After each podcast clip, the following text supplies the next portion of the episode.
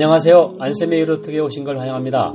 안세미 유로톡은 유럽 뉴스의 맥을 짚어줍니다. 유럽과 세계 그리고 우리를 되돌아봅니다. 일주일에 한 번씩 여러분을 찾아갑니다. 날씨가 매우 춥습니다. 12월에 영하 10도가 넘고 대구는 서울보다 조금 따뜻한 지역인데 이쪽도 매우 춥고 바람이 좀 상당히 거세게 붑니다. 어, 청취자 여러분 건강히 유의하기 바랍니다. 어, 먼저 애청자 여러분들께 감사의 말을 전합니다. 안쌤의 유로톡을 제가 작년 12월 16일, 12월 20일에 첫 회를 올렸습니다. 2016년 유럽의 주요 이슈를 분석했었는데요. 어, 국내 청취자분들께서 많이 사랑을 해주셨습니다. 어, 한 10% 정도는 해외 청취자입니다. 미국, 그리고 독일, 프랑스, 영국, 동부 유럽, 베트남, 중국 아주 전 각지에 있습니다. 전 세계 각지에 있습니다. 그래서 안세미 유로톡 쉬운 다섯 번째인데요. 2017년 올해 어, 마지막 유로톡입니다. 내년에는 어, 어, 첫째 주니까 1월 8일, 9, 일 그때 이제 무술년 2018년 첫 유로톡을 올리겠습니다. 마찬가지로 이번 올해 마지막 유로톡 시간에는 2017년 유럽연합 이후의 주요 이슈를 한번 점검해 보겠습니다. 프랑스 마크롱 대통령 당선, 브렉시트, 영국의 유럽연합 탈퇴, EU 탈퇴 협상, 그리고 영국 아, 유럽 경제입니다. 먼저 어, 유럽에서 거세게 불었던 극우 포퓰리스트 바람을 아, 프랑스가 차단했습니다. 방파제가 됐는데요. 39살에 에마뉘엘 마크롱이 대통령에 당선됐습니다. 5월 7일 2차 투표가 있었고 중도 우파 아, 마크롱이 당선됐었는데 그건 어떤 의미냐면 마크롱은 자유무역 유럽 통합을 지지했습니다. 반대로 결선 투표에 올라왔던 민족전선 FN은 극우 포퓰리스트 정당입니다. 장 마린 르펜이 후보로 왔는데요. 자유무역 반대하고 프랑스를 단일화폐 유로존에서 탈퇴하겠다 해서 유럽 통합에 반대했습니다. 그리고 강력하게 아, 이민 정책에 반대합니다. 자유로운 이민 정책. 어, 두 달 전, 그러니까 3월에 네덜란드 총선에서도 극우 자유당한테 선전하지 못했는데요. 상당히 정력적입니다. 마크롱은 정열적입니다. 첫 방문지로 어, 프랑스 국가 수반이 그랬듯이 베를린을 방문해서 유럽 통합을 강화하겠다 했고 9월 25일 파리 소르본느 대학에서 유럽 통합의 비전을 제시하는 연설이 있었습니다. 먼저 장소의 의미를 보면 어, 대학의 효시는 그, 어, 현대 근대 대학의 효시는 이탈리아 볼로냐입니다. 언어, 언어학자, 작고했던 움베르트 에코가 계속 가르쳤던 뜻이요. 그 다음에 두 번째가 파리 소르본느였습니다. 그래서 소르본느는 그 당시에 유럽 각국의 지식, 인들이 모였던 상당히 그 유럽 통합을 보여주는 그런 현장이었습니다. 마크롱이 어, 여기서 강조한 게 차별화된 통합이라고 한마디로 할 수 있습니다. 그러니까 프랑스나 독일 같은 어, 리스본 조약에서 규정된 어, 28개 나라 중에서 9개 나라가 어떤 정책에서 먼저 앞서면 차후에 다른 나라들이 이걸 어, 원하면 따라올 수 있습니다. 차별화된 통합을 하는데요. 국방과 안보 협력을 강화하자. 그리고 유로존을 어, 더 강화하겠다. 그러니까 협력해서 통합을 강화하겠다는 얘기죠. 그래서 유로존 자체 예산 독일은 싫어합니다. 유로존 재무장관, 구제금융기구인 ESM 유럽 안정기금을 유럽 통화기업 EMF로 격상하자 그런 얘기를 했고요. 기후변화 지지도 강력하게 표현했습니다. 그러니까 유럽 차례 이런 하자는 것이죠. 국방과 안보 협력 강화, 유로존 강화. 상당히 그 쇼맨십이나 그런 보여주기에 능한 사람이기 때문에 12월 12일부터 이틀간 파리에서 파리 기후변화 협, 아, 협약 합의한 2주년 맞이해서 아, 기후변화 회담을 개최해서 빌 게이츠도 참석했고 아놀드 슈와츠네거 전 캘리포니아 주지도 참석했고 어, 상당히 국제적인 그 언론의 주목을 받았습니다. 두 번째는 9월 24일 독일 총선과 앙겔라 메르켈 총리의 리더십 약화입니다.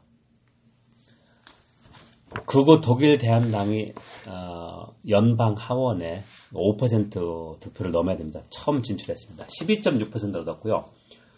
어, 메르켈이 이끈 기민당 그리고 중도 좌파 사회민주당, 사민당은 크게 표를 잃었습니다. 그래서 결론은 앙겔라 메르켈의 난민 정책 2015년 100만 명 넘게 받아들였습니다.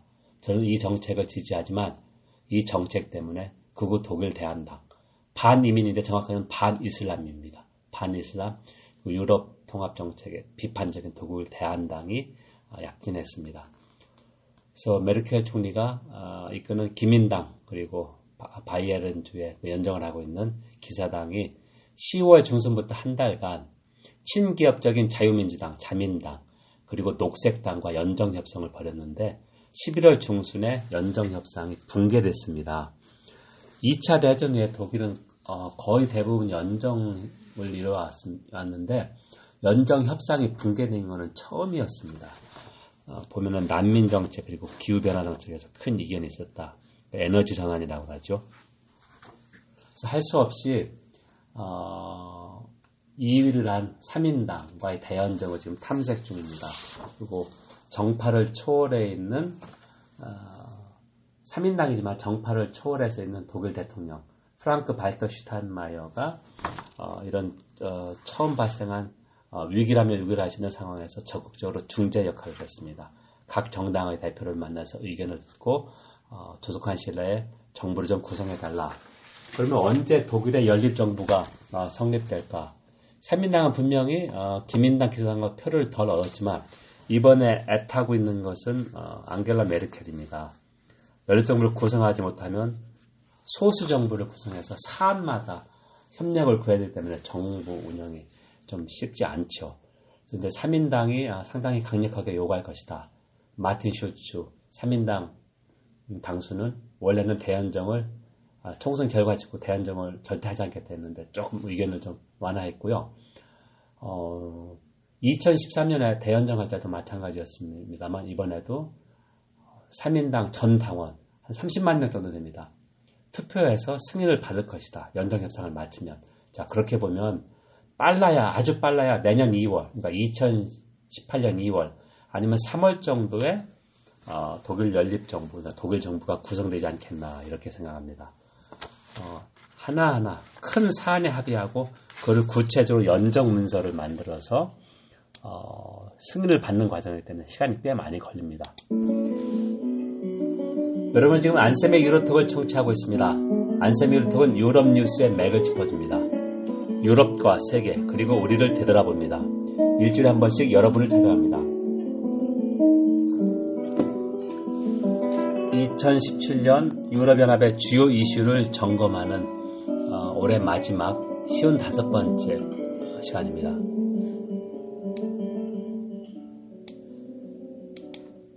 네, 그러면 세 번째로 영국의 유럽연합 탈때 브렉시트 협상 아, 추이를 한번 보겠습니다.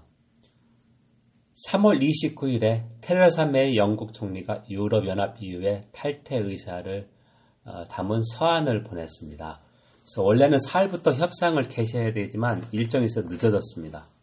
그 협상을 2년 안에 마쳐야 하니까 2019년 3월 29일 영국은 EU에서 탈퇴할 것이다. 첫 협상이 6월 말에 시작된 이유는 프랑스 대선이 5월 7월에 끝났고 프랑스 정부가 입장을 마련할 시간이 걸렸고 이 와중에 그보다 조금 먼저 4월 중순에 메이 총리가 조기 총선을 소집했습니다. 원래 영국 총선은 5년마다니까 2020년에 총선이 있는데요. 서둘러서 3년 먼저 총선을 소집한 것은 승부수를 던졌습니다. 아, 조기 총선 전에 보수당이 과반으로 한 15석이 많았는데요.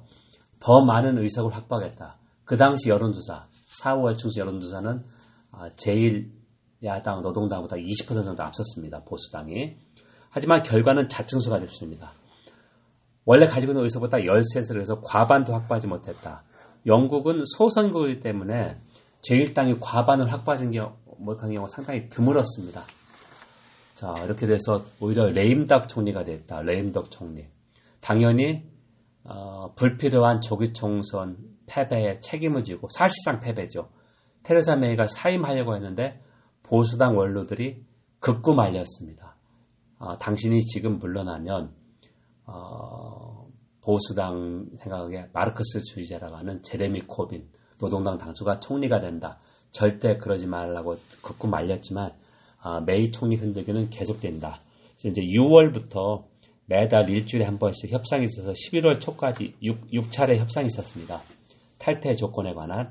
하지만 별다른 진전이 없다가 이후에 12월 14, 15일 유럽 이사회 이전에 결과를 내야 되기 때문에 영국과 유럽연합이 거의 매일 집중 협상을 했습니다. 그래서 1단계 탈퇴 조건에 관한 협상이 이제 마무리되었는데요. 크게 영국이 어, 납, EU 어, 예산에 얼마나 납부할 것인가, 영국하고 유럽연합에 거주하고 있는 시민, 시민들의 권리 보장, 자유이동이 됐었으니까, 그리고 세 번째로 북아일랜드와 북아일랜드는 영국 영토죠. 그리고 아일랜드, EU 회원국인 아일랜드 간의 국경 통제가 지금은 없는데 현재처럼 이걸 유지하겠다 했는데 결과를 보면 북아일랜드 국경 통제 없겠다 한 것은 아주 모호하게 남겨둬서 앞으로 이게 계속 문제가 된다. 그리고 예산 납부에서는 영국이 크게 양보했다. 원래는 200억 유로 정도 얘기했었는데 어, 이번에 구체로 나와서 최소한 400억 유로 그리고 영국이 어, 회원국과 약속했습니다. EU 27개 회원국 영국을 제한 2020년까지 어, 한 푼도 더 납부하지 않게 하겠다. 그러니까 다른 회원국들이 영국이 기존 부담을 다 지겠다는 얘기죠.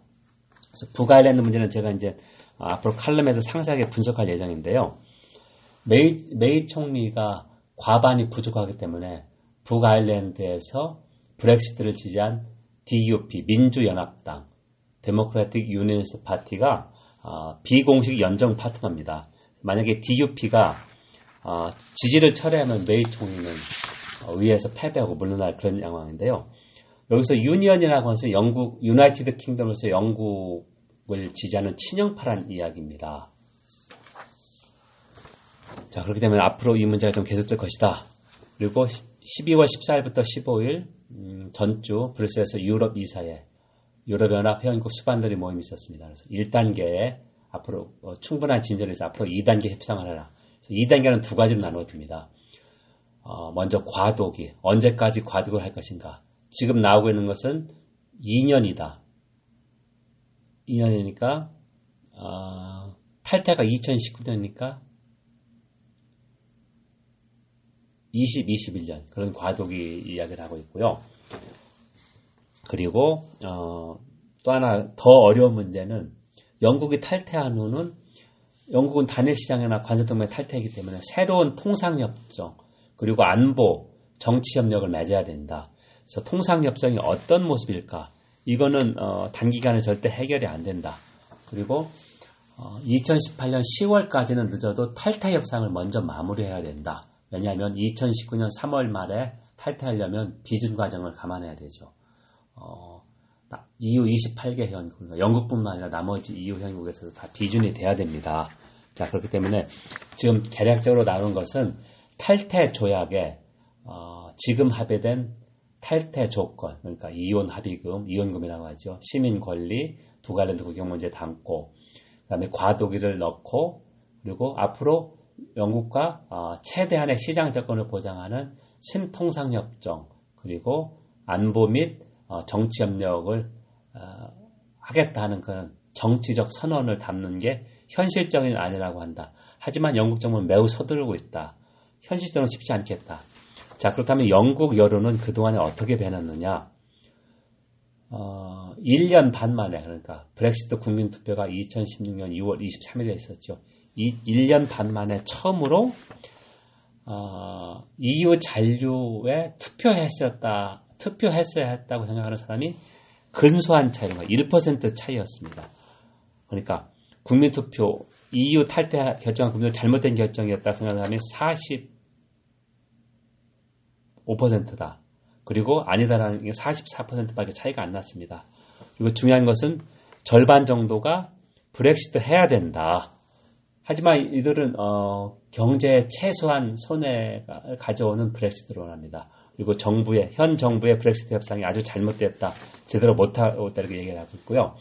반대로 16%만이 또 한 번 국민투표를 해야 된다. 그리고 15%는 브렉시트를 반대한다. 즉 31%만이 어, 아주 하드코어 그러니까 강력하게 브렉시트를 반대하고 있기 때문에 어, 영국 여론은 아주 근소하게 변화됐지 아, 큰 변화는 아니다 이렇게 볼 수 있습니다. 자, 그리고 이제 앞으로 유럽 연합의 경제를 한번 보겠습니다. 영국 경제하고 한번 비교해 보죠. 영국이 브렉시트를 자신만만하게 결정한 이유도 어, 이민이 많이 몰려와서 항의 득표였지만 이민이 많이 몰려온 게 영국 경제가 유럽 연합의 다른 회원국 유로존보다 성장률이 앞섰습니다. 하지만 올해 2017년 처음으로 유로존 단일 화폐 유로존 19개 회원국보다 경제 성장률이 떨어진다. 보통 정부 기관은 아, 다른 국제 기구보다 경제 성장을 좀 약간 높게 잡는데요. 영국의 예산 책임자 전망을 보면 올해 경제 성장률 1.5%로 하향 조정했습니다. 3월 달에는 2%로 봤습니다. 자, 그만큼 영국 경제가 좋지 않다. 그리고 내년에 2018년에는 1.4%, 2019년에는 1.3%도 봤다. 반대로 유로존은 올해 2%가 넘습니다. 그리고 2018년에도 2.3%, 2019년에는 1.9%, 영국보다 최소한 0.5%포인트 높습니다. 자, 상황이 역전됐습니다. 그래서 아무리 브렉시트 협상이 잘 마무리되고 영국이 미국 등과 FTA를 잘 체결한다 해도 여기서 제가 계속해서 강조했던 게 3, 4년 정도 유로존보다 경제 성장이 뒤졌다. 뒤질 것으로 보인다. 원래 브렉시트 결정을 안 했으면 이런 일이 없었을 텐데 기회비용이 이렇게 높은데 과연 영국이 이걸 만회할 수 있을까? 이걸 만회하려면 평소보다 두 배 이상 성장해야 된다. 그러니까 유로존보다 영국이 경제 성장률이 0.5% 높였다면 1% 정도 더 높아야 된다. 과연 이렇게 가, 능할까 마법도 아닌데 그렇게 볼 수 있고요. 물가 상승을 한번 보겠습니다. 영국의 물가 상승률 2%입니다. 그런데 11월에 2010년 11월에 3.1% 정도였다. 영국은 농산물과 공산물 절반을 수입한다. 근데 영국 파운드화 가치가 미국 달러나 유로 유로보다 최소한 10% 가치가 떨어졌다. 그러니까 수입하려면 1파운드에 옛날에는 음, 예를 들면 1000원이 필요했다면 지금은 가치가 떨어지니까 1100원이 필요한 겁니다. 그러니까 수입 물가 상승으로 인플레이션이 날았다. 이제 문제가 어, 부유층은 물가 올라도 별로 상관이 없지만 하지만 서민, 서민의 주는 훨씬 깊어졌다. 더 쉽게 한번 얘기 어, 설명을 드리면 크리스마스 때 가족들이 한번 어, 맛있게 식사를 하는데 2016년보다 올해는 18% 정도 더 비싸졌다. 왜냐하면 물가가 올랐기 때문입니다.